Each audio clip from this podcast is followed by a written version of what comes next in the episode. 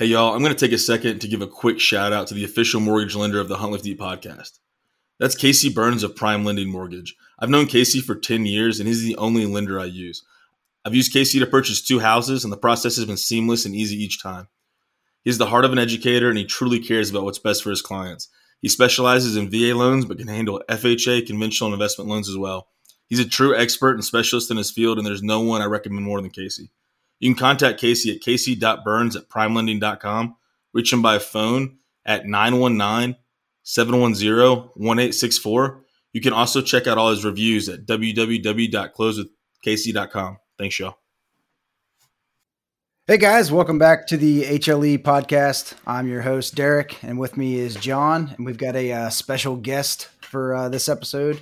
It's Butch Whiting, the owner, founder of Cryptic Outdoor Group. So super stoked to have him on. How you doing, Butch? I'm doing good. Thanks for having me. Looking forward to it. Uh, we're really excited to have you on, man. Uh, I've actually been wearing your guys' camo for like ten years now. I love your stuff. So it was a huge um, honor to have you actually accept our uh, invitation to come on. Well, I appreciate the accolades. I actually noticed that in your picture and I was like, this dude's riding for the brand. I didn't know it was ten years, but. Oh yeah, know. dude. It, I, uh, I remember when it was like, uh, exclusively at Cabela's. It was the only place you could buy it. So when I visited my cousin in Michigan, we would always go to Cabela's and I'd be like, all right, what do I need now? And I just kind of pieced yeah. it together from there. Yeah, that was early on. And that's the truth. Our first big break, um, was our deal with Cabela's, and we did have an exclusive there. And uh, probably the better part of three and a half years, that was the only place you could buy Cryptic. And we didn't make hardly any money. They made a shit ton of money. But uh, they got to use our brand, and the whole battlefield, the backcountry, and the tactical hunting crossover was what they were after. So, um, yeah, that's when hobby phase started for sure. And then, uh, it, you know, baptism by fire um, through that opportunity initially. Now, did those did that Cabela's deal, was that a local deal, uh, kind of targeted towards the Western hunting crowd, or was that nationally rolled no, out? It was, it was a national deal, and I had written um, a business model, uh, a, actually a prospectus. It was about twenty-five pages long, and somehow one of the executives at Cabela's got a hold of that, and they became super enamored with um, one sentence that was in that. in that uh, business model, which was to spiral features and functions out of special operations apparel into the civilian hunting market. And that one sentence got us the deal. So right. um, they tried a bunch of stuff in the past, you know, the, the hunting tactical crossover, but it hadn't worked out for them. Um, and so we just had a ton of authenticity, and, and they reached out to us, and it was super cool. I can still remember like getting this, you know, phone book size catalog that they used to send out. And we were on three pages. And um, so, yeah, I mean, at the end of the day, you know, that's what really launched uh, us into uh, a super hard hobby phase. At the time, Clayhorn was still active duty. My, my business partner and I just separated, and and neither of us had been in, you know, um, retail or in apparel or in anything. We just had a bunch of ideas. And so, yeah, that's how that how that got going. It really sucked though, because the time I was in Alaska, I'd separated and was living up in Alaska, and there wasn't a Cabela's in Alaska at all. And so and did and Cabela's so, already pick you up by then? Yeah. I mean, that's how this thing got going. They have one now, it's in Anchorage, but at the time there wasn't one. And so I was running around like garage selling Cryptic gear out of the back of my truck and, and, um, you know, in my garage at my house and so on and so forth. It was super awkward. And Sportsman's Warehouse was watching that the whole time. And there was actually, I think, four or five Sportsman's Warehouses in Alaska. And they kept on going, why, why aren't you opening this up? You know? And um, we finally got to the point to where we made that move, and it wasn't as awkward to be in a place that you couldn't, uh, you couldn't sell it. So yeah, it was interesting. So your your business partner is Josh Clayhorn, right? And you serve together. Um, yeah. What unit were you guys in together? So Renegade Renegade Troop forty-three A C R. Um, I was uh, I commanded Renegade Troop forty-three A C R under H R McMaster, and Clayhorn was one of my uh, super junior warrant officers. Oh, okay. I had, I had, I think, three W ones. He had an extensive background in Navy special warfare, and then had dropped his packet to become a warrant officer, and then um, got selected for A H sixty-fours. And at the time when I knew I was getting ready to go take command of this unit, they were on the T I B F I D, and I knew when they were going to deploy, and it was a pretty significant opportunity. I started to really build out the team. I had the luxury of being the aide de camp for the commanding general of the Army Aviation Warfighting Center. So I had like all this communications back and forth with H R C all the time. And I basically just said, hey, I, I need the top, you know, guys in this rank and this rank. And I went and cherry picked Clayhorn off an O M L list from Rucker, and had never met him. And, and I hadn't met any of the other guys either, actually, but man, I stacked the cards. We had a we had a badass team, and and um, yeah, so I hit it off with him super early on. And then I only had eight aircraft when we deployed, and we still had to cover a twenty-four hour rotation. Mm-hmm. Um, and so I had guys spread out on the battle rhythm all day long, and I ended up um, teaming myself with uh, Clayhorn and uh, his backseater, Um, Uh, Zuber, and uh, basically we flew ninety-five percent of our missions. Um, we're flying uh, Longbows, A H sixty-four Longbows, right? And um, so anyway, when we weren't flying missions and I wasn't doing admin stuff, you know, we were just always talking about hunting, watching hunting D V Ds, and you know, um, that's actually in Talifar, Iraq, is where I was introduced to Africa and hunting in Africa, because Clayhorn was just absolutely possessed by Africa. And really? So I was watching, like, you know, Eastman's mule deer hunts and elk hunts, and you know, that was my box of D V Ds. And then, and Will Primo's The Truth About Hunting, and, and Clayhorn had all this crazy Africa stuff that he was popping in. And anyway, um, we hit it off. And so, you know, it was just always this idea of like, how cool would it be to be in the outdoor industry? And And uh, fast forward out of that, you know, wargaming and daydreaming kind of turned into a real deal. So no shit. So when when did it go from just uh, how cool would it be idea to let's put some pen on paper and start mapping this thing out? Well, still active duty, started to like concept stuff and was looking at all kinds of different, um, you know, other things. Um, one of the things I was looking at super hard was in the archery community. Mm-hmm. I'd done, I'd done my senior design project for High Country Archery. Um, I got my degree from Gonzaga University, and I was actually commissioned uh, through the R O T C program at Gonzaga. But I designed them two new bows, and one of those bows became Bow of the Year in two thousand. It was called the Carbon Forerunner. So I was I was still plugged into that community super hard. I was exploring ideas and concepts there. We were looking at guides and outfitting businesses, you know, big game hunts. But what really solidified it was just this idea of like all those improvements that had been made since the war on terror had started in nine eleven, from weapon systems and radios and, you know, just everything, included apparel. And a lot of that apparel, those improvements, you know, we were looking at going, dude, that'd be really badass if we you had that in the hunting world. Right. And so after we teed up that idea and put that prospectus together, the big first big break we had was with Cabela's, and them reaching out and saying they absolutely love this tactical hunting crossover, um, the whole battlefield to backcountry, which is our slogan. It really resonated with them.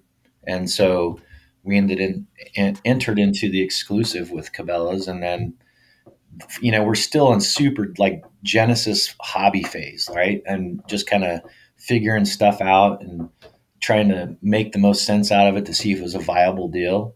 Um, and it was really a part-time deal too. I mean, I went from like an hour an evening to a couple hours an evening to pretty soon I'm pulling, you know, all-nighters to pretty soon I'm like, I got to do, I got to pick one or the other thing here.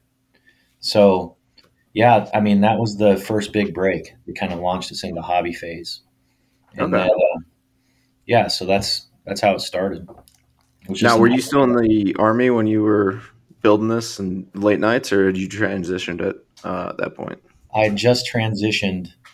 Um, Clayhorn was still in. I transitioned out. I I was a silent partner in a business in Alaska with one of my childhood best friends, and I invested some money into some equipment basically to pay for my trips to Alaska and fishing and hunting up there. And um, while this was, you know, I guess percolating and going on, he called me up. And I, at the time I was at Fort Leavenworth at the Combined Arms Doctrine Directorate. And um, I ended up at Leavenworth because I had gotten selected below the zone to major. Right. And, I, and I had a slot, uh, A C R C slot in Gallon Field in Boise, Idaho. And it was a, kind of a big deal. I was deployed when we found out, and H R McMaster called me up to the talk, and, you know, I called my wife on the sat phone. We had a cigar. It was cool.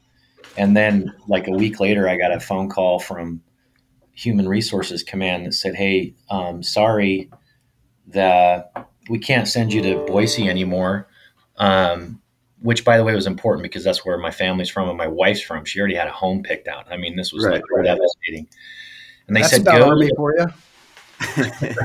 I know, dude. I was like, why, why can't I go? I mean, I'm not going to be promoted for like a year and a half. And they're like, no, once you put Bow Legs P behind your name, you know, you're treated as the, that next rank. And so anyway, they said, go to the Human Resources Command site and pick out any assignment you want on there.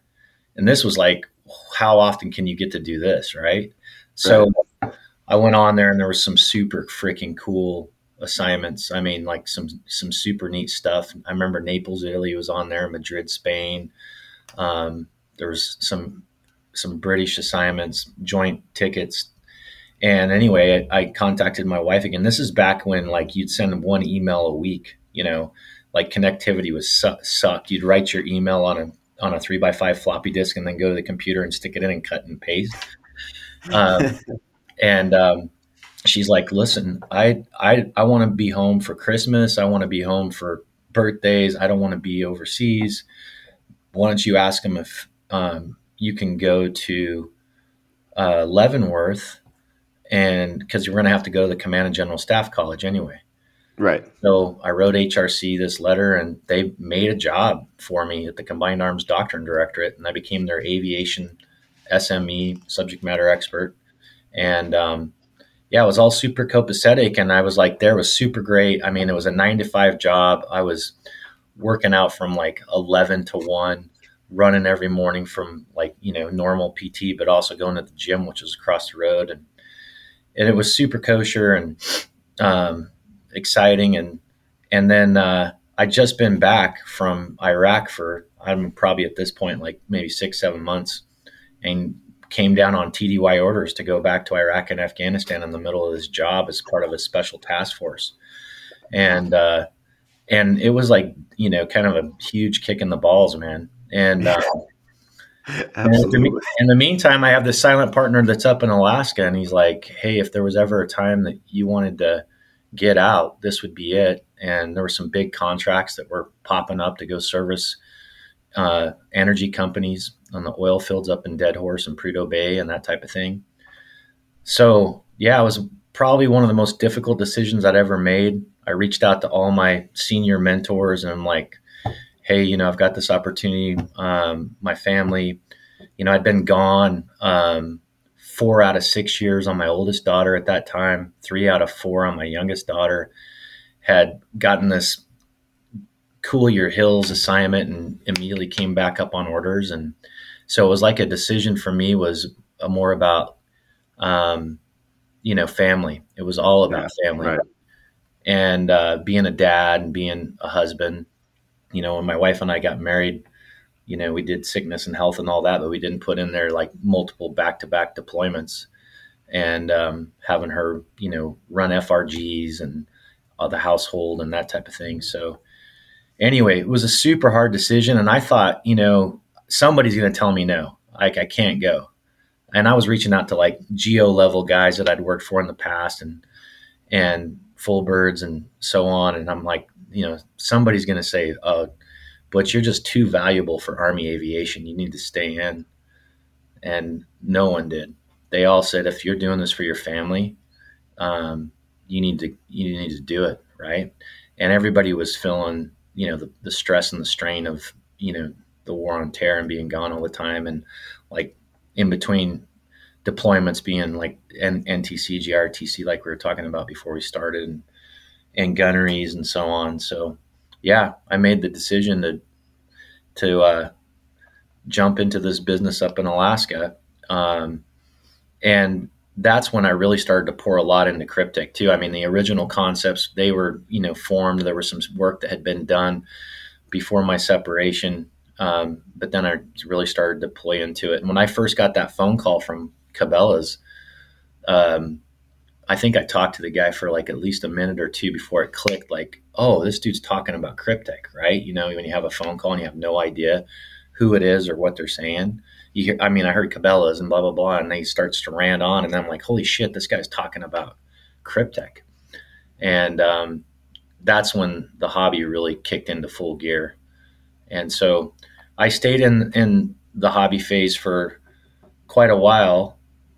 It was the next big event was the U S Army camo improvement effort. When Cryptic, right, I was reading a little bit about that. That was that was a pretty interesting uh, article from M D F magazine that, that covered your Q and A on that one. Yeah, I remember that because you guys were like top. I remember they released like the top four, and you guys were in it. Yeah. I was like, fuck yes.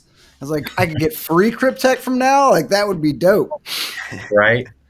Well, we were the only guys that were involved in that race that were veteran-owned, had any combat experience, but we are also by far the smallest group. And um, a lot of companies were huge. I mean, like billion-dollar companies. And right. I know in one case, they had like a thirty-man team that was working on that.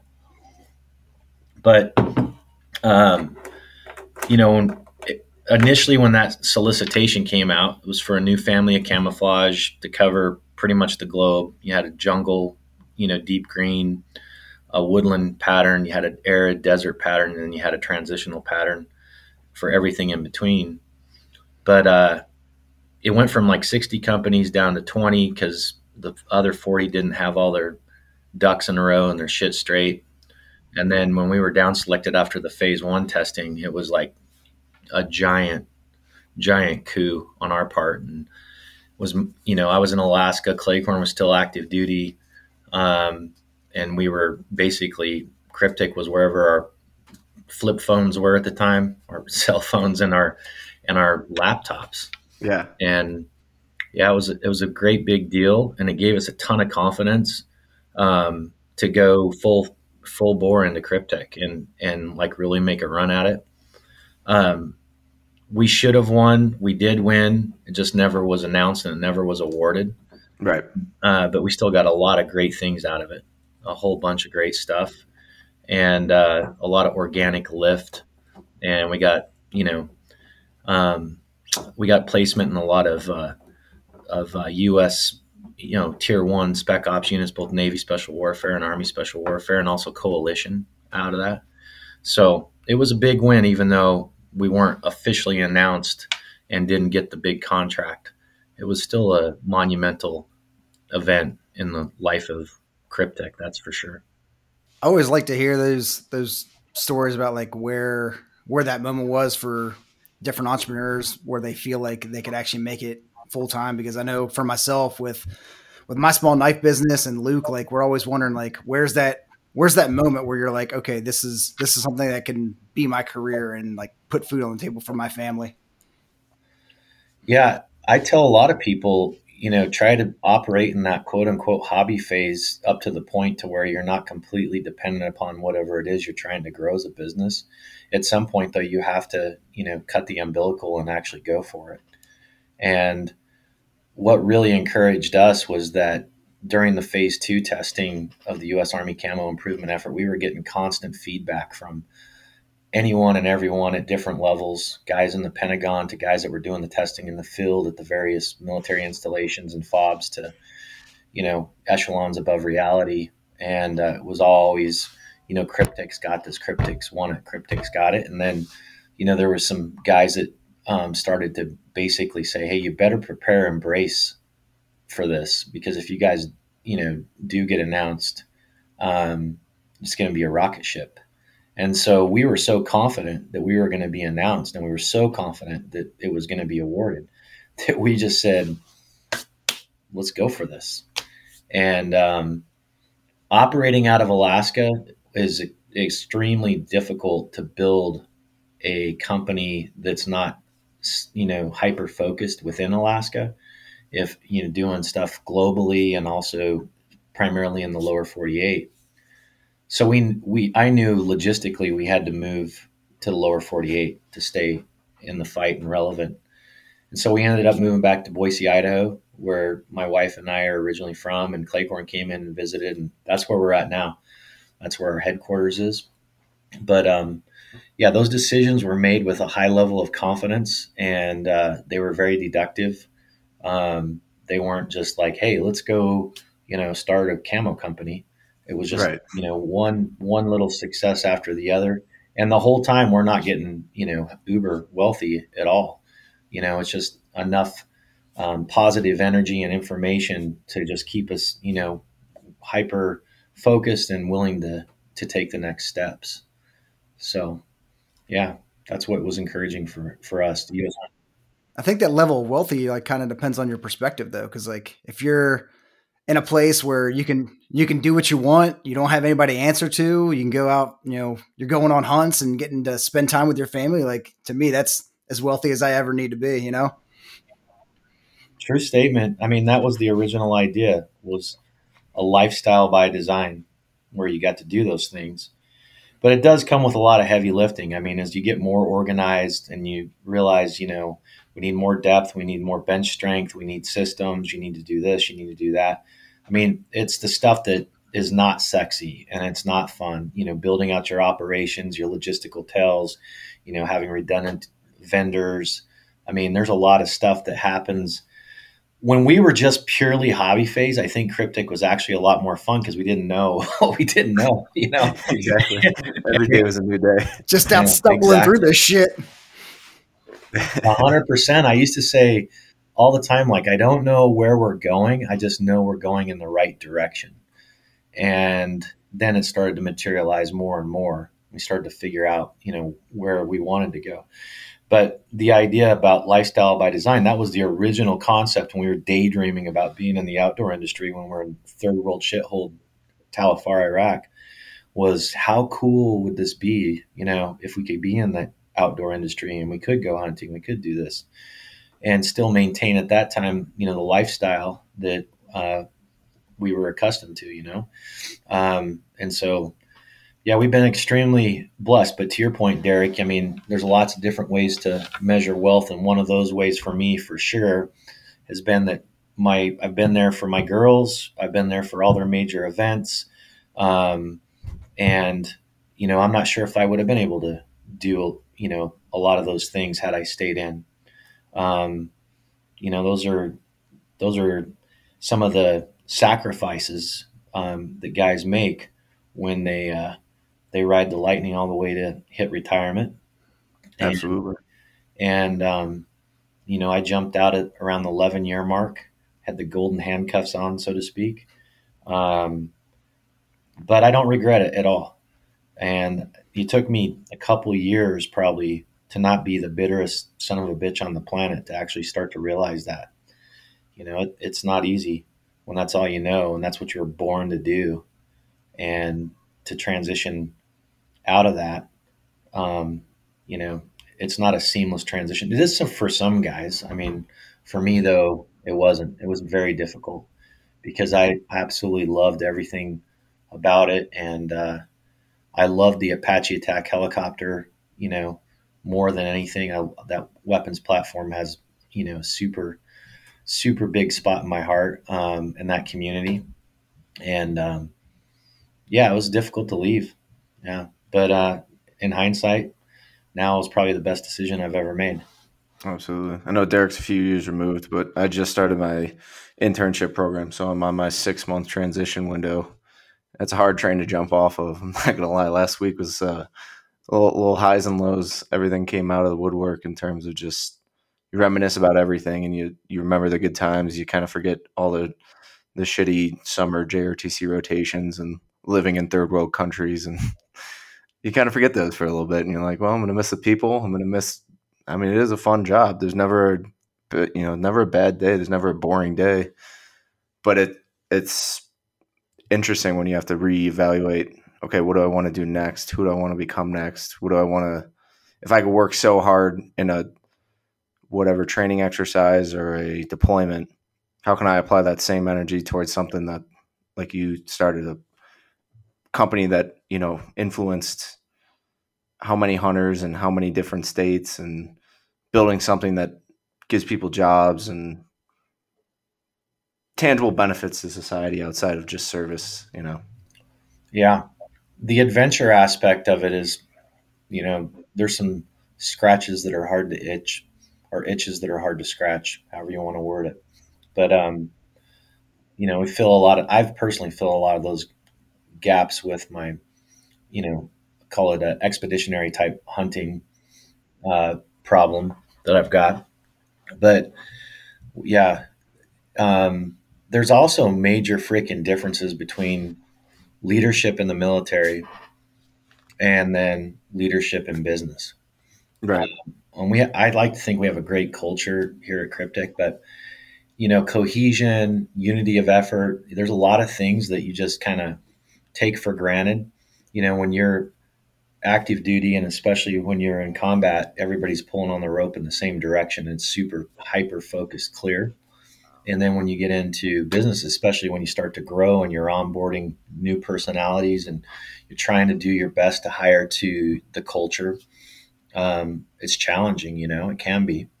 And I've made a few mistakes and we've had to let some people go, but the, the cultural aspect was so much easier when, you know, you were active duty and everybody was there for the, to fight and win our nation's battles. Right. Yep.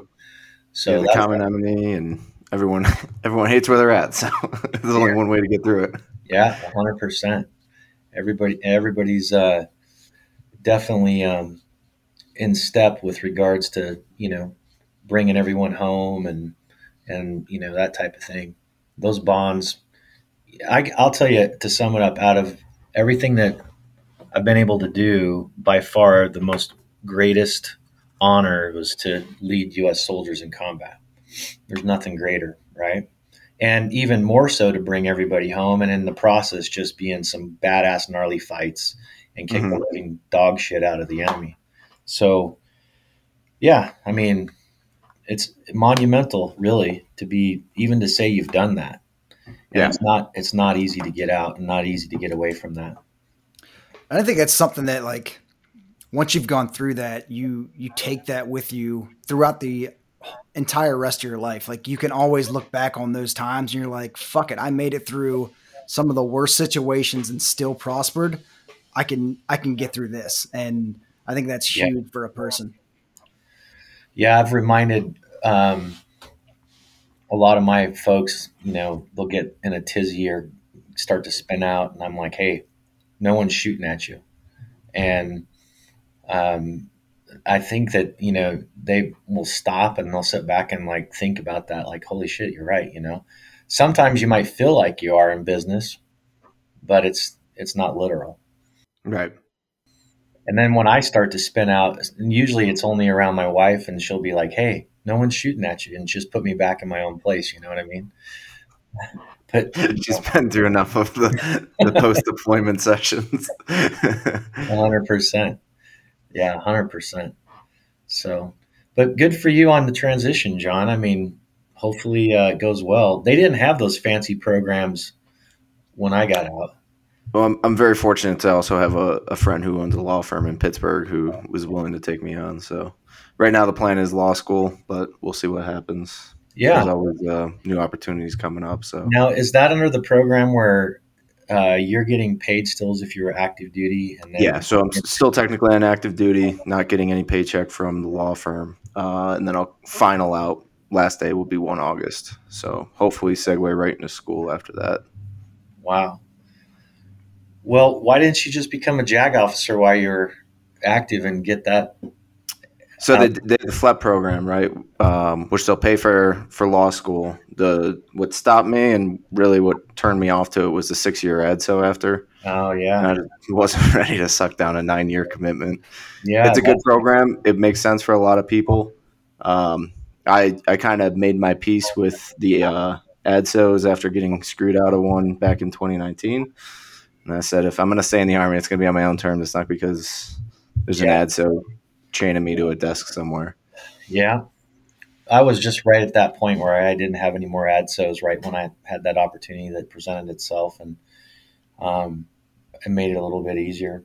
Probably also Good. made it easier that I was not in an active uh, aviation unit at the time too. I was right. surrounded by a bunch of super smart, big brain guys that, um, I mean, you know, a little bit easier to transition out of uh, the Combined Arms Doctrine Directorate than in, out of the one hundred first Airborne Division or thirtieth. Yeah, as, this, as the brigade I'm currently in is spinning up for deployment in April, it it makes it a little challenging when the whole train is going towards deployment and uh, you're trying to jump off it at a, at a right time and not crash and burn on the on the way out. So yeah, I think I've uh, successfully landed on my feet at least for this this portion of the transition.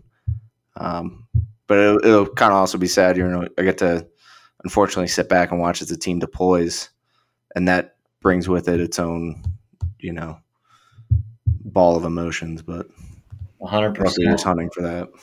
Yeah. I had to do a change of command like the last two weeks, um, in Iraq.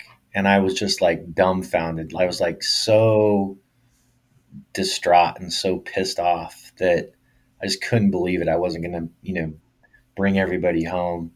And it was just to check a block to give the new guy that was onboarding like combat time.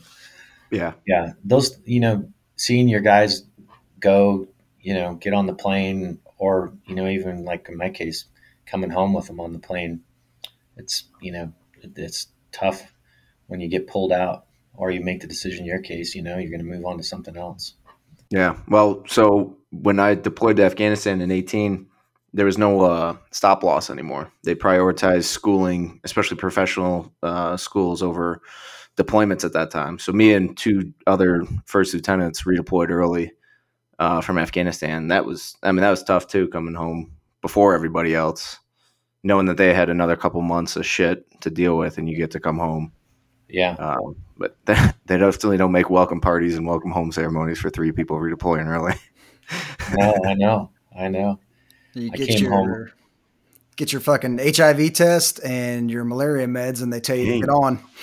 Drive on down to Georgia and hit Triple C. Yep.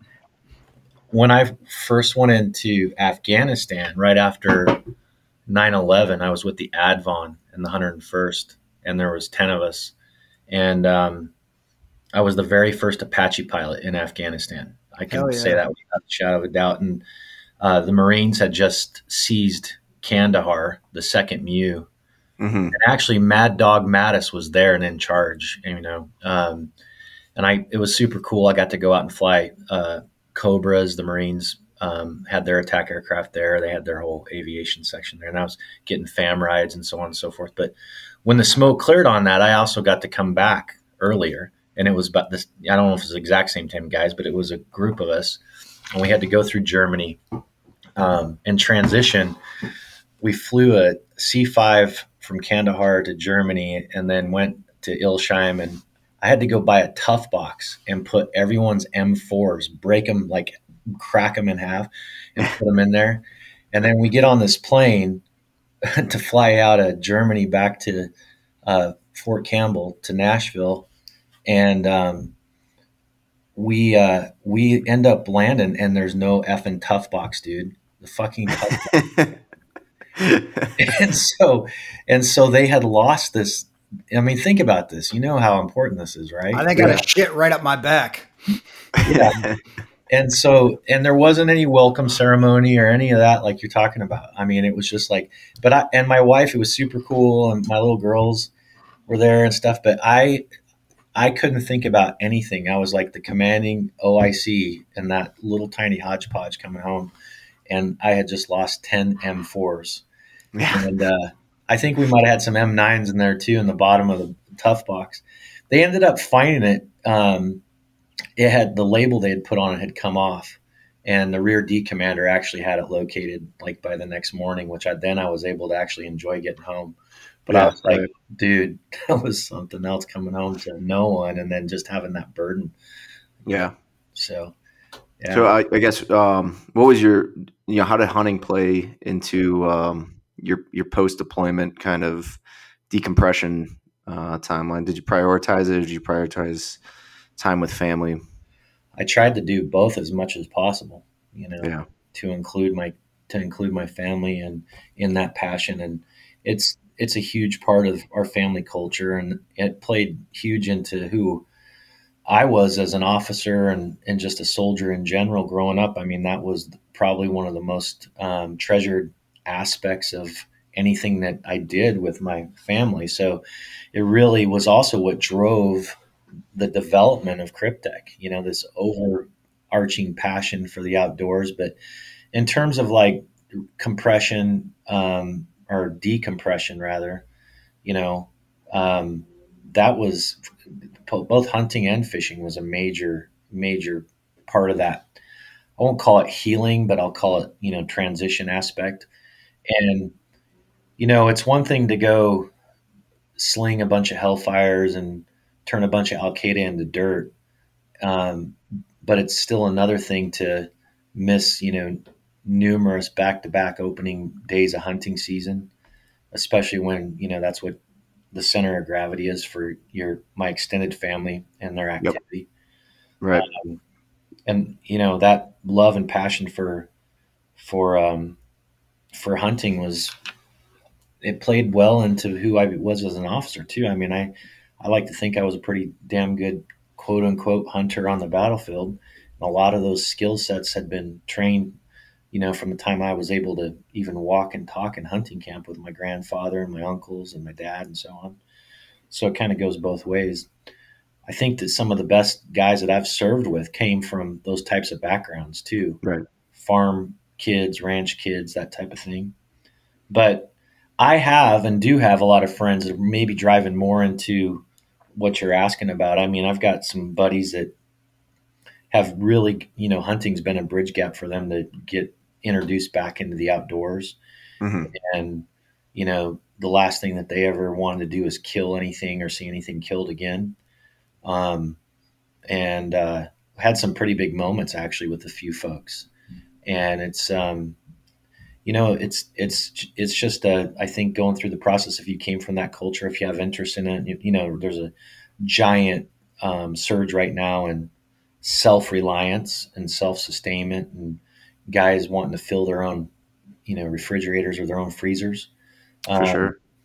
You know, there's a lot of, there's a lot of really good positive things, but, um, yeah, for me, I mean, I, it wasn't like I was breaking out in sweats at night, couldn't sleep, you know, that type of stuff. It was more just about spending time in the fashion that I really enjoyed it. What I wanted to spend my time on this, this quality of life and this lifestyle by design. And then have it integrated with my wife and my and my two girls. It was like a giant win-win. And John, to you know, kind of caveat when I said I found a way to do it both with family and and myself. That one moment that I realized I'd done the right thing by getting out, I was actually on the Golconda River in Alaska. Both of my girls were in the river with hip waders on, salmon fishing, and I just had this surreal moment, like. I did the right thing. Right. Yeah. yeah. That's the, I, uh, so New York has a, has a big salmon run and a pretty, pretty good, uh, fly fishing community up there. So that was always my outlet up there. And, um, yeah, there's, there's trips that we deliberately took before the deployment, um, that were friend filled, same thing, full weekends. And, uh, those, those got me through the deployment and then f- steelhead fishing afterwards. Sometimes you just need to be alone after being around so many people for so long. I just need to go fishing and be alone for a little bit. Yeah, I understand. True statement for sure. So, Butch, you had said you were kind of kicking around a couple different ideas uh, for like businesses. What made you go the apparel route. Like, we're just not happy with what was already out there. And you're just like, I could probably do this shit better. Or, or did you kind of fall bass backwards into it like I did with knife making? Well, that inspiration of seeing the improvements was, you know, the catalyst for writing that business model. But, um, yeah, I think that it was about doors that started to open.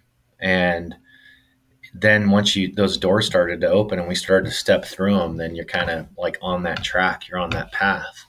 And it could have been bows. It could have been, you know, a lot of different things for me personally, but it was more about the baptism into the industry that I wanted to be a part of, you know?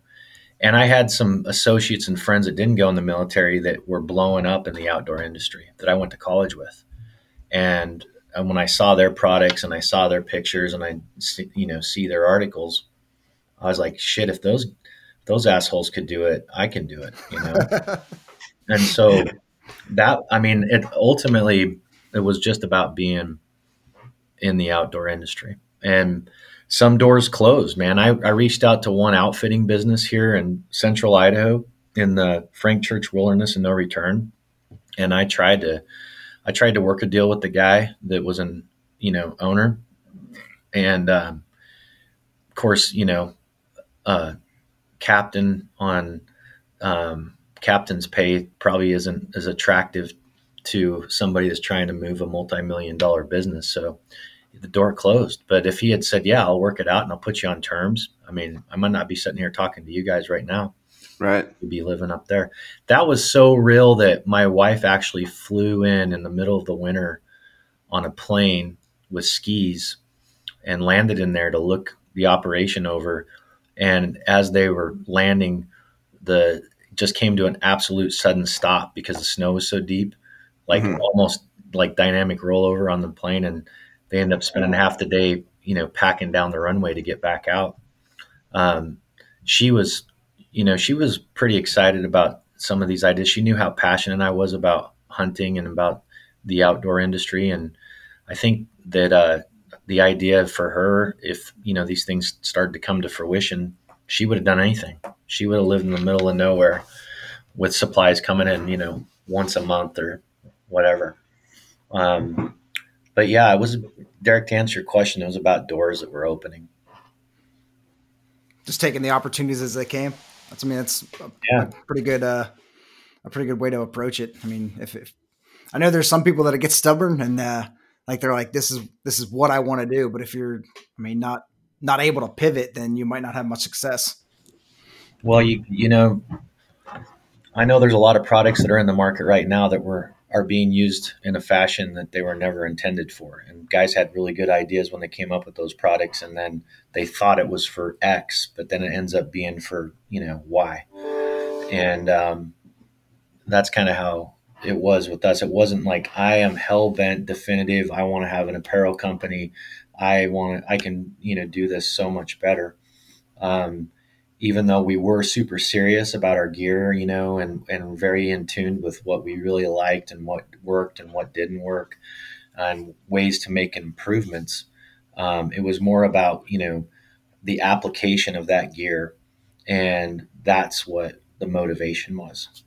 Um, and we had the luxury of, you know, we developed camo specifically for the Department of Defense, spiraled it into the civilian hunting market, and we still get to do programs and talk with guys and maintain relationships back on the military side. So right. it's, it's, it's got a, it's definitely got some benefits and advantages there also. So would you, would you say the, the Department of Defense is your main target now, with hunting being the spinoff, or is, do you try and balance the two? No, I think that it's more on the hunting, um, yeah. the, the D O D stuff, you know, and also foreign military sales, um, especially coming into COVID nineteen, there was a lot of tenders and a lot of, you know, projects that we were heavily invested in, that the wheels just came flying off the wagon. You know, right. There was a lot of freeze on buying, and everybody was buying, you know, plastic masks or plastic gloves and rubber gloves and, and K ninety-five masks. I mean, there's just a major pivot in spending.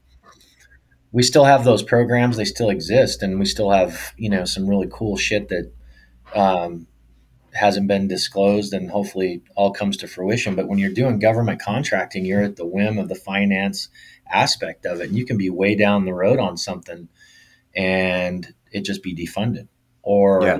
somebody comes in and, and changes, you know, direction. Um, so it's, uh, you know, it's, you got to have a real significant financial spine to weather through a lot of those um, types of procurement processes that, you know, may or may not happen and may not right. come together. It would have to be damn near maddening with the ebbs and flows of that shit. Just like you get one guy that relinquishes a position, the new guy comes in, he's like, yeah, I don't like this. And, and now you're out all this research development and yeah. it kind of feels all for naught. There's also a lot of politics depending on the magnitude of what you're going after. And I, I had taken that for granted, uh, probably way more than I know for sure, way more than I should have, but way more than anybody else that was involved in any of it, because you come from this culture where, you know, your word is your word. Your reputation is your most prized commodity. And then you get into these, you know, military related opportunities and tenders. And depending on the magnitude of the outcome, it becomes extremely political. And you, now you're going up against companies that have giant resources. Um, they have lobbyist groups that are influencing congressmen and senators in D C, and they're going to basically get congressional activity that's either going to protect what they already have in place or what they're trying to obtain. And it's not always what's best. And it's not always, you know, what should be in play or best value. It's who had a better voice in Congress or the Senate. And so, yeah. you know, that was, I think, disruptive for me personally. Like, I mean, it, it's a it's a culture shock from, you know, coming from from the military, and especially, you know, combat deployments, and to, you know, basically decisions being made because some lobbyist group was better than not having one at all. I yeah, mean, that's I, maddening just to hear from the sidelines, and I'm not, yeah. I'm not even in the fight. one hundred percent. But we've also probably all been on the receiving end too of those contracts going south and getting the, the shit under the gear, you know, in training or downrange. Yeah, for sure. There's been multiple times I've grabbed a piece of gear and been like, who in the fuck approved this thing? One time use. Yeah. No, it's, it's, it's a real deal. And actually had um, contracting officers that separated after we went through our, you know, some of our big stuff, and came back as consultants. And, you know, then you really get the truth. Like, oh yeah, you guys, you guys did win, but one, two, three, four, five. And it's not the first time we've seen that. We saw the same thing with the boot, you know, deal, or the belt deal, or whatever it was. Right. And, um, yeah. So it's not always the best is the one that's going to be selected. So to answer your question, though, we still do programs. It's primarily, you know, um, F M S, foreign military, uh, coalition spec ops, and then also, you know, a lot of impact card stuff with uh, Navy Special Warfare, Army Special Warfare. And some of the coalition stuff is is uh, probably more significant than than others. So with the uh, – oh, go ahead, John. Go ahead, man. I was just going to add, I thought it was, it was pretty cool that you are um, starting to see video games in Hollywood pick up your your – products too and utilize them. I thought that was just a cool little cherry on top of the sundae. Yeah, it's all happened. That truly has happened by accident, and just right. the authenticity of the brand and who's using it and stuff. And so um, there's no monetization. It's not like Activision is writing us a check to put Cryptic in their game. Right. But in and on the flip side is we're not writing them a check either. Yeah, and uh, there is that those programs do exist where if you're a major brand, you want placement, then, you know, you go and basically pay a fee or, or uh, pay a big amount of money. But um, you know, at, at the end of the day on that, there's a lot of people that know about Cryptic with regards to those video games. Um, in many cases, most of them, a lot of them actually have never, ever served in the military, and more so than not, none of them have ever hunted. Right. So we'll find, you know, times like in social media where we have to educate, like, why would you shoot a bear? Um, you know, you have to go in, your response has to be, well, because dipshit, it's fun.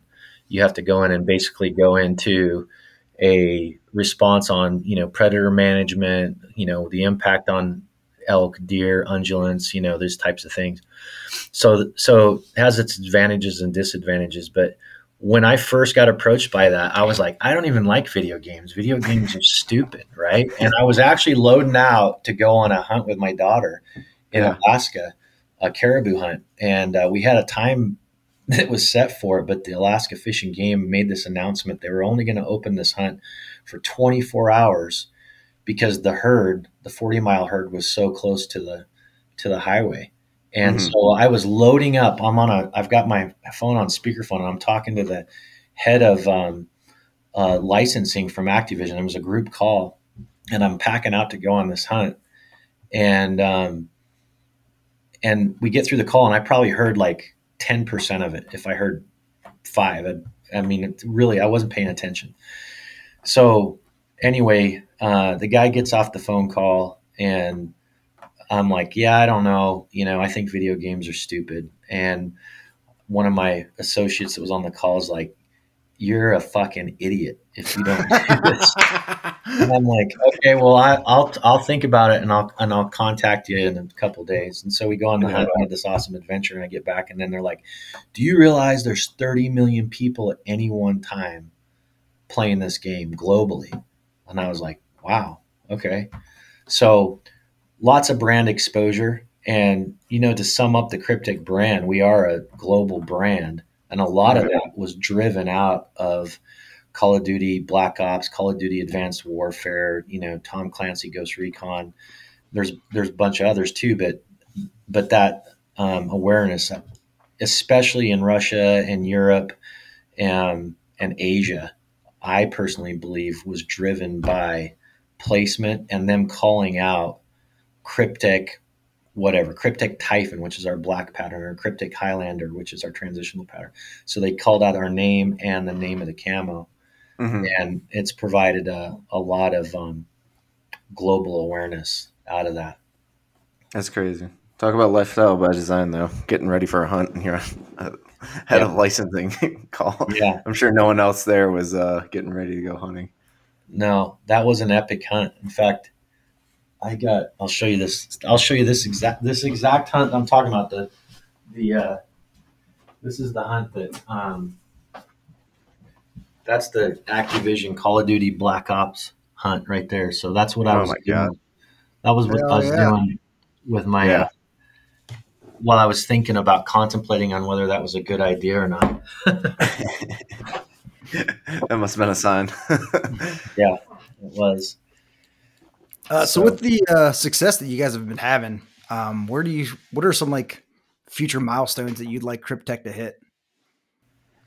So we've been hyper focused on really call it Western hunting or expeditionary hunting, um, and the biggest market is by far in the U S is whitetail, and so we have a program that's in place, and we're going to be launching. Um, soft launching this year, a major whitetail program.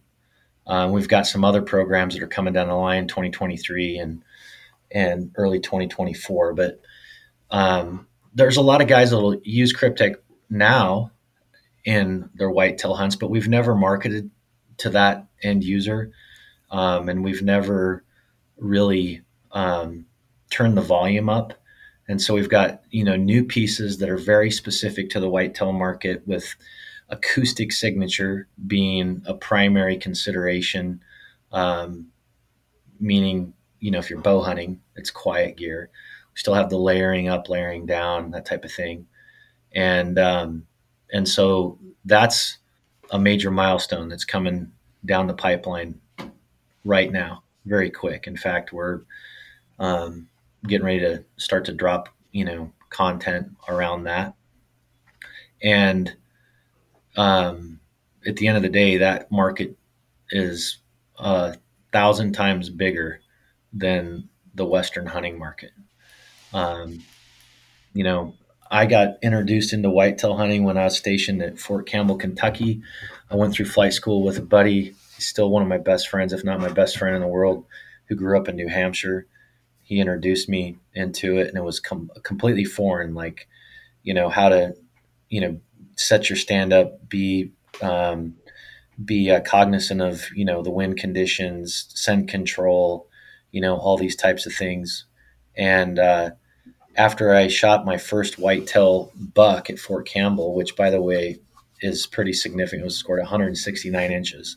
Damn. And, uh, and, um, I, you know, I don't know how many whitetail that I killed between Fort Campbell, Fort Leavenworth, uh, Fort Rucker, Alabama, all these southern states. In some cases, like Alabama, you could kill a deer a day. But I, I personally enjoyed it a lot. Um, but we just haven't made it a primary, you know, a primary um, Cryptic branded uh, push. And so uh, that's going to be the new big for twenty twenty-two coming down the pipe here. This summer will be available. So that's kind of the five meter target. There's, you know, ten meter targets. I mean, I could talk back in the tactical. We've got um, programs we're trying to get actually put into C I F and uh, in U S Army Spec Ops, you know, um, completely un hunting related. Um, so those are major focuses as, as well. And then some of the other stuff I'll be able to talk to more about as it comes to fruition, but we've got some really super solid partnerships um, into that are going to provide amazing synergistic effects uh, for other programs that are slated out. So to answer your question, it's to continue to push and con- continue to grow um, and expand, uh, expand what we've been, we know we've become very good at, into other areas that we think that uh, we can make a difference in.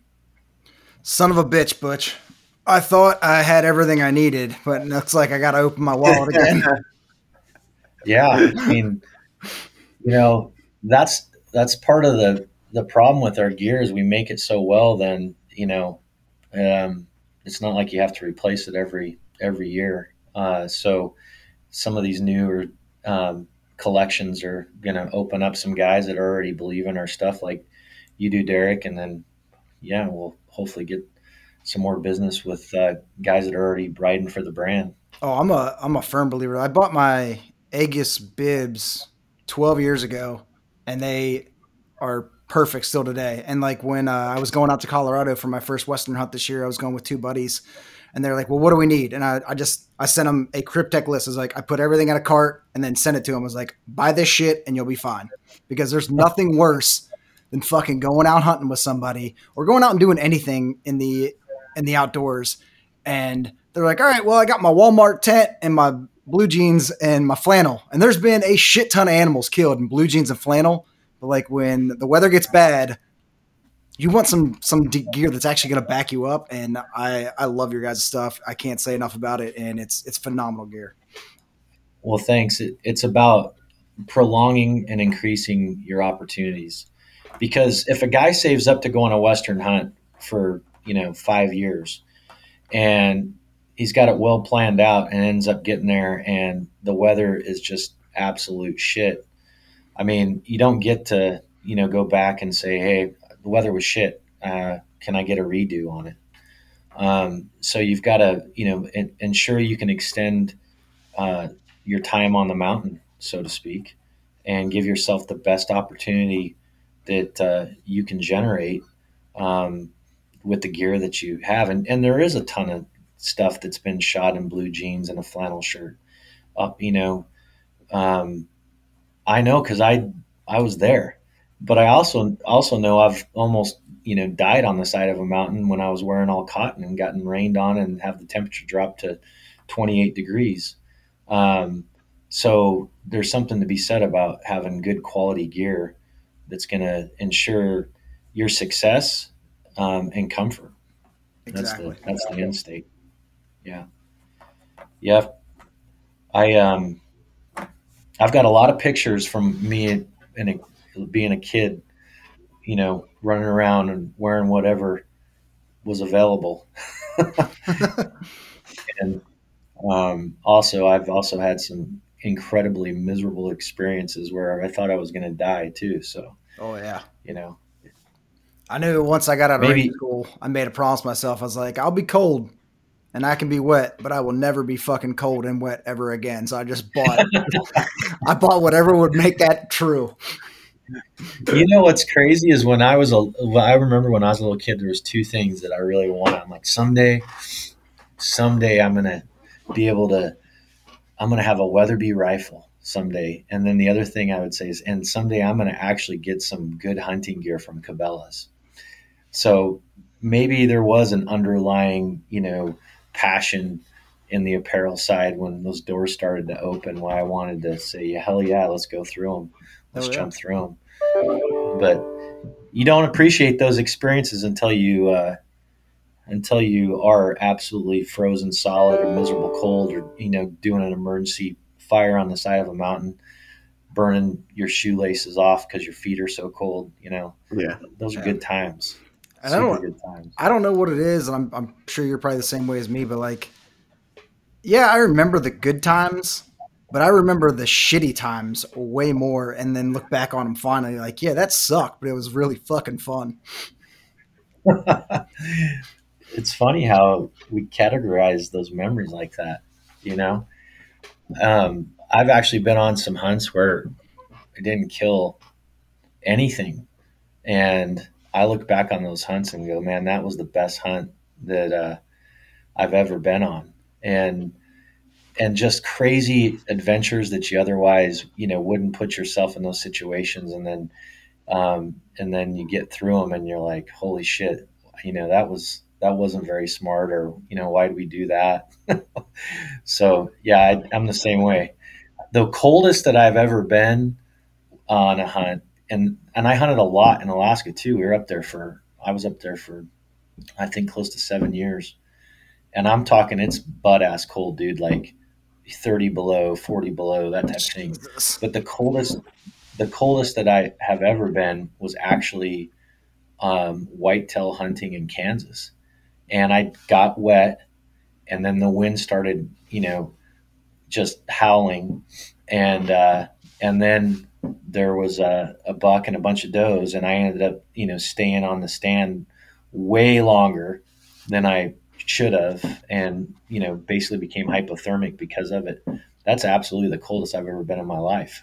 Mm. Stu- stupid, crappy gear, get soaking wet. And then just, you know, the wind just cut you in half. Um, yeah, I, I still to this day think that my hands get cold quick because of that one, that one night sitting in that stand. Oh, you're, so, you're not wrong. Yeah. So how much do you guys get to hunt? I mean, do you get to hunt as often as you'd like, Derek? Uh, I never get to hunt as often as I like. I still, um, so I, I do, uh, contracting as my day job, uh, as a, a flight medic, and, um, then I have my small knife business on the side. So, and hunting's the thing that kind of falls by the wayside because I've got, you know, my real job, my side job, and then I'm trying not to be a terrible father too. So spending time with my daughter and, and my fiance. So it's, it's never as much as I want, but anytime I can get out there, um, it, it, even for a little bit, just sitting in my backyard, um, it's nice. And I got to do my first Western hunt this year in Colorado. Um, never saw a damn animal, but like, wouldn't trade it for anything because it was my first trip out there, and uh, I'll definitely be back again. I think uh, we're going to try and hit Wyoming um, this, uh, this next season. So we're excited. Yeah.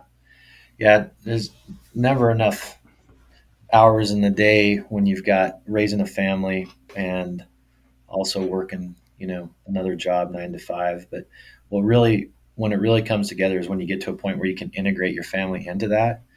And, um, and then, you know, things start to click a little bit easier. Yeah. At least I'm, for me. I'm definitely excited for the times where she's a little bit older and I can take her out for sits. I mean, I don't really want, I don't want her to grow up faster than what she already is. Cause it seems like she was just like, had that new baby smell on her, and now she's almost two. She'll be two uh, Wednesday, and um, and now, you know, once she gets a little older, I'll be excited for that. But I don't want the time to go any faster than what it already is. Yeah, I've got some memories of taking my oldest daughter out, the same one I showed you the picture of, and mm-hmm. um, on active duty, and setting up a pop line, and just having her like. She's playing games, Skittles, making all kinds of noise. I mean, you know, I knew there was no way in hell I was ever going to kill a deer. Um, but until she crashed and finally, you know, went to sleep, then my odds went way up. But, but when you start taking a playpen and like putting it in your blind, you know that you're might be a little bit premature on this integration idea that I'm talking about. Yeah, exactly. A little too early. Yeah. Hundred percent. Yeah. So how was uh how was your season this year? Good. It was really good. I killed a super significant bull, uh, elk in September. Um, really nice bull, like a three seventy type um, elk in uh, Arizona. Uh, that was a super fun hunt. It was a last minute invite to Apache White Mountain, which is a Apache Indian reservation, and they just have insane terrain, and and the density of elk are, is incredible. Um, it was a super last minute deal, but um, yeah, it was quite the experience, and the footage that we got out of that hunt was like bar none, like unbelievable. Um, I did a hunt in Colorado for mule deer. It was a kind of a tougher hunt. Um, because the weather wasn't cooperating, but still killed a really good buck. I think everybody in camp, all my buddies on that trip, it's pretty habitual. We go out there every year, all shot good deer. And then I killed a giant buck uh, in Sonora, Mexico, um, I think January fifth or sixth or something in that range. So that was the last hunt that I that I did. Um, I had a hunt scheduled here coming up on in the Katmai National Preserve in Alaska for coastal brown bear. I've hunted this hunt before. It was four years ago. You can only, as a non-resident, you can only kill a brown bear in Alaska once every four years. And so we're coming back up on the on the new uh, next four years. And I had um, five spots reserved that were going to be for friends and, and stuff. And I ended up um, bowing out of that because my youngest daughter um, is the national high school rodeo queen. She's the Northwest champion for reining cow horse. And I started to look at all of her events this summer, and it was going to be butted up right next to one of those events. And so I said to my, my buddies, I'm like, guys, I'm, I'm not going to go on this hunt, even though I'm the one that planned it four years ago. And like, what? Life changed up a little bit. Yeah. So, so I told Clayhorn, I'm like, hey dude, you got to go on this hunt, and it's going to be a great time. And I killed a giant, um, brown bear up there, uh, ten foot six. And I mean, it's just, you know, the paws are, are as big as a pie plate, and, and, uh, and that's a tough hunt. I mean, it really is from an environmental condition. Spring on the peninsula in Alaska is not like spring anywhere else. It's mm-hmm. freaking nuts. Right. But uh, it's back to the, you know, earlier discussion. I mean, um, I, that's why I got out of the military, and, you know, going and killing another coastal brown bear here in a few months is not anywhere near as important for me to be at some of those events for my youngest daughter, because it'll be the last year that I'll get to do those. So, but um, yeah. If my daughters were going, it would have been a different story. I would have oh, yeah. not given it up. You don't get but, that time uh, back, unfortunately. No. And I am the best um, closet rodeo cowboy dad that you guys have ever met. I can load, I can load up, I can load up horses, and I can drive a horse trailer, and I am one hell of a cowboy. You guys have no idea. True statement. So, a few years at Fort Hood will do that to you. Yeah. You answered all my questions. I'm just stoked that you uh, accepted the invite. I'm not going to lie. All I did was put your name in at Cryptic and hope for the best, Butch. And I was completely, really? yeah. And I was completely surprised when you responded. Could not believe it. So, you know, I get asked to go on a ton of podcasts, and I went to your website and I looked at it and I was like, oh, these are a bunch of fucking former soldiers, just like us. So I was like, I gotta say yeah to that. You know what I mean? So, I mean, ultimately, um, I didn't go check out the actual podcast or anything. I just went to the website and I kind of read kind of the pedigree on the assortment of guys you have listed there. And I was like, dude, this is just a bunch of former soldiers that love to hunt, just yeah. like, just like us. And yeah. that's, that's the end state, you know? Um, there's a lot of guys that are pr- maybe even listening to this that are like missing another hunting season or, you know, um, downrange, uh, and it's a big sacrifice in general, but when you start to rip out, you know, something that defines the soul of somebody, you know, it's hard to, it's hard to quantify that. And I've got gun tape of me turning a bunch of ISIS slash Al Qaeda, whatever they are today or tomorrow, um, on the Syrian border, and just stacking them up like cordwood. And then basically saying, yeah, motherfuckers, that's for another missed opening morning of mule deer season. Yeah. This is a pretty good outlet for your stress, though. I feel that because, like, after I started this new job, you know, I bought my. I had to move to Florida, which I'm not super stoked about, but I I found enough acreage where I could hunt because that's always been my dream, is like to own a piece of land that I can actually hunt no matter what the size is. And I've owned my property for almost three years now, and this is the first season that I ever have got to sit in a tree stand on my own land. So I definitely feel that yeah. one hundred percent. Yeah, it's um, it's hard to describe or to explain to somebody that, you know, doesn't have, um, I guess I wouldn't call it a religion because I'm a big believer in, in God, but, you know, people in different times in my life probably have thought hunting is Butch's religion, you know, just super passionate about it. And, uh, and when you're not able to do something that you're super passionate about for long periods of time, it'll, uh, it'll eat you up.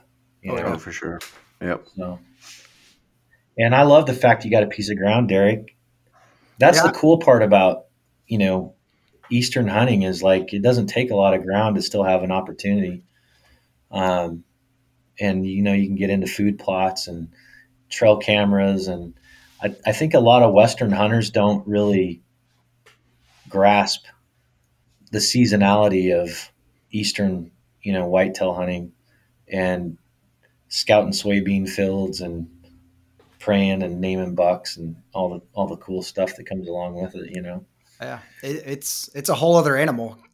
I mean, and just like, we don't understand walking for miles upon miles, you know, up, up these gnarly mountains because like it, it, we just don't have that here. And, uh, you know, most of the time you're sitting in a tree stand or you're sitting in a blind and you're just waiting for the, the buck that you've been scouting the, the entire season to come through. And, uh, so, I mean, neither's good, neither's bad. I mean, well, they're, they're both good. There's just, just different. And, uh, I think it's just good to be, uh, well-rounded in all of it. And, um, I agree one hundred percent. I'm never going to judge anybody that wants to, you know, shoot a recurve versus a compound, you know, if it's, if it's legal, you know, a crossbow, um, guys that are hardcore long range shooters versus more traditional. I'm not going to take a shot under, you know, or over three hundred yards. I mean, at the end of the day, we're all, we're all outdoorsmen, we're all sportsmen, and we should all be unified and not divided by species or by techniques or weapons or anything else. Absolutely. So, yeah. Well, guys, thanks for your time. Appreciate you, Butch. That thanks. was that was a good interview. Yeah. Thanks for all the Army transition questions too. Well, hopefully something in there was meaningful. Oh, it, it definitely all clicks. No, no um, transition story is a bad story. Everyone tackles it differently and handles it differently, and um, that just thank you for all the all the wisdom on it. yeah, well, good luck to you. Good luck to your legal aspirations. Thank you. Maybe once you're a, a big lawyer someday, you can I can be a client. You can help me out. There we go. I'll call you down the road. All right, guys. I can't thank you enough Thanks, for coming Butch. on, Butch. Uh, do you guys, do you want to let everybody know where they can follow you and uh, find uh, Cryptic? Yeah, w w w dot cryptic dot com. Come to the website, visit us there. For social media, it's Cryptic Outdoor Group. Um, there's a lot of like pirated Cryptics out there, you know, especially in Russia and Europe and stuff on social media. So make sure you get the right one. Awesome. Awesome, guys. Thanks. For- Thanks again, Butch. Yeah. Take care. Yeah, you too. Thanks again for listening to another episode of the H L E podcast. We appreciate the hell out of you guys, and we'll see you next time.